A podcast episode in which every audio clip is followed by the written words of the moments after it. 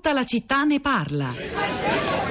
Benvengano queste audizioni per la grossa opportunità che offrono al popolo americano di capire meglio le cause della tragedia dell'11 settembre e cosa è necessario per evitare che si ripeta. Benvengano inoltre perché esse rappresentano un forum dove posso porgere le mie scuse ai parenti delle vittime dell'11 settembre. Ai presenti in quest'aula e a coloro che guardano la televisione dico il vostro governo ha fallito. Chi aveva il dovere di proteggervi ha fallito.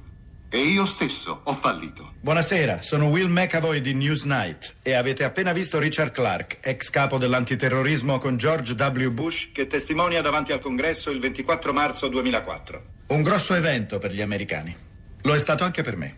Gli adulti devono assumersi la colpa dei propri fallimenti. Quindi stasera, in questo notiziario, mi affianco al signor Clark nel chiedere scusa al popolo americano per il nostro fallimento, il fallimento di questo programma durante il periodo in cui l'ho diretto io, per non aver informato e istruito a dovere l'elettorato americano. Sia ben chiaro, non mi sto scusando a nome di tutti i giornalisti televisivi e non tutti i giornalisti televisivi devono delle scuse. Parlo per me stesso. Sono stato complice di una lenta, ripetuta, inconfessata e imperdonabile catena di fallimenti che ci ha portato al punto in cui siamo. Sono l'esponente di un'industria che ha deviato la vostra attenzione con la destrezza di Harry Houdini, mandando in guerra senza i dovuti scrupoli centinaia di migliaia di uomini e donne tra i più giovani e coraggiosi. Il motivo del fallimento non è un mistero. Eravamo schiavi degli ascolti.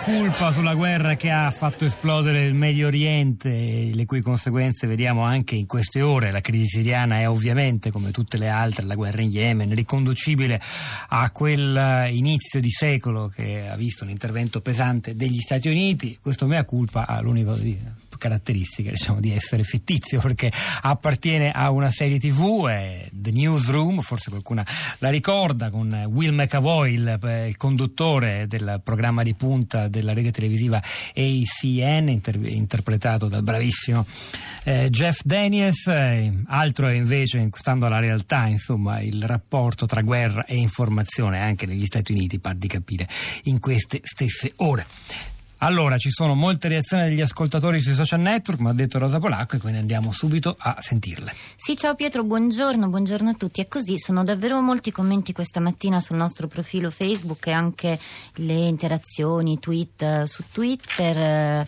eh, cosa che non capita spesso quando parliamo di, di esteri, di Siria, nonostante l'attenzione, però lo dicevamo noi in questi giorni che eh, spesso uno tende più ad ascoltare che a interagire, evidentemente dopo diversi diversi giorni che non solo noi ma tutta l'informazione insiste giustamente su questo punto, anche le opinioni nella mente delle persone che partecipano alla discussione sui social eh, si stanno schiarendo per quanto possibile. E allora sul nostro profilo Facebook della città di Radio 3 comincio leggendoti una, una testimonianza Pietro, è quella di Renzo che dice confermo e condivido le preoccupazioni dell'ascoltatrice che vive vicino ad Aviano.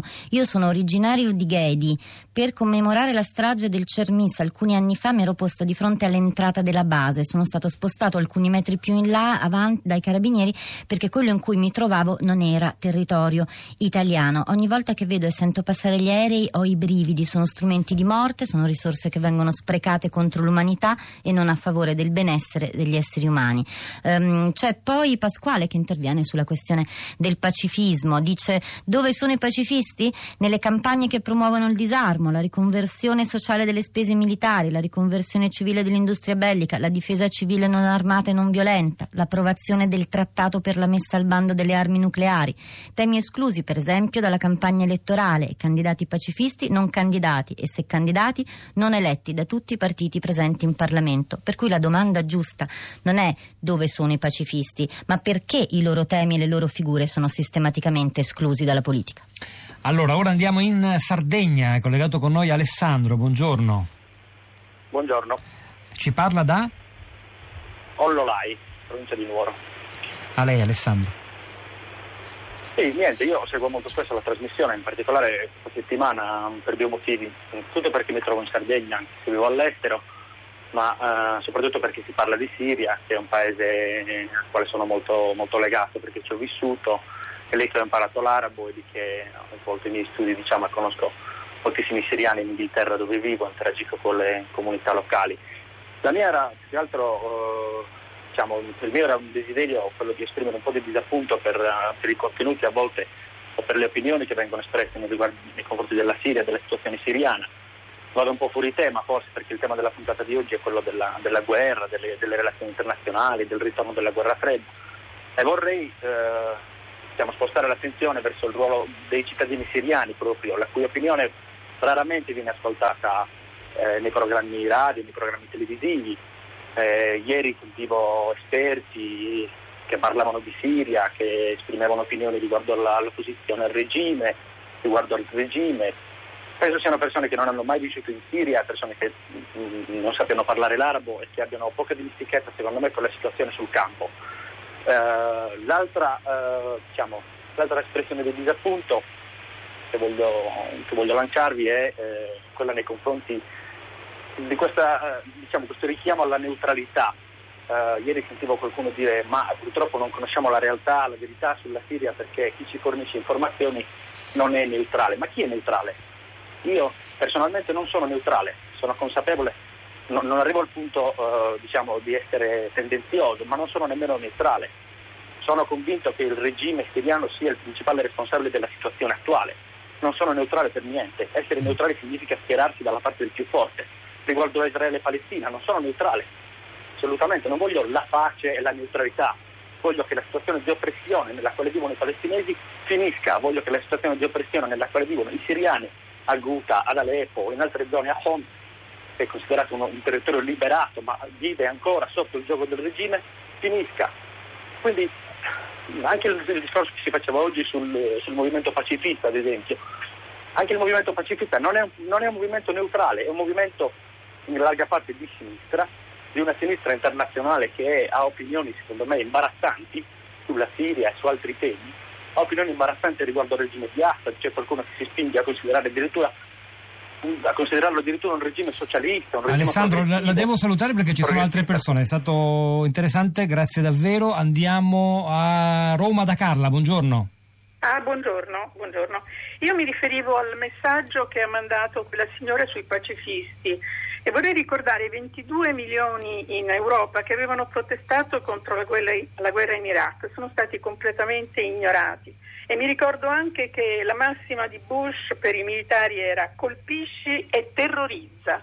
Cioè ancora, ricordo ancora le cose perché ho conservato i giornali.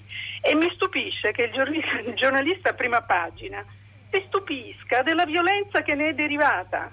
E quindi mi domando, ha la memoria labile o è in malafede?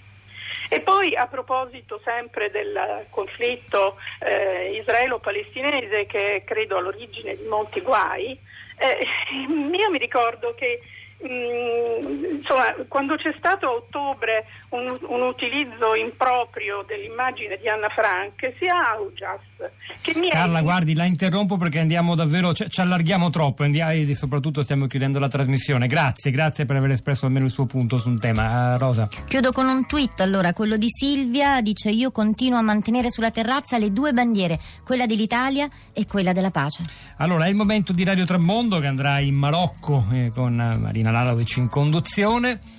Hanno, lasciamo la linea dunque a loro, hanno lavorato a questa puntata di Tutta la città ne parla, eh, Piero Pugliese alla regia, Cristina Santi alla parte tecnica, eh, Pietro del Soldà e Rosa Polacco a questi microfoni, Sara Sanzi, Cristina Faloci e la nostra curatrice Cristiana Castellotti al di là del vetro che vi salutano, ci risentiamo domani mattina alle 10.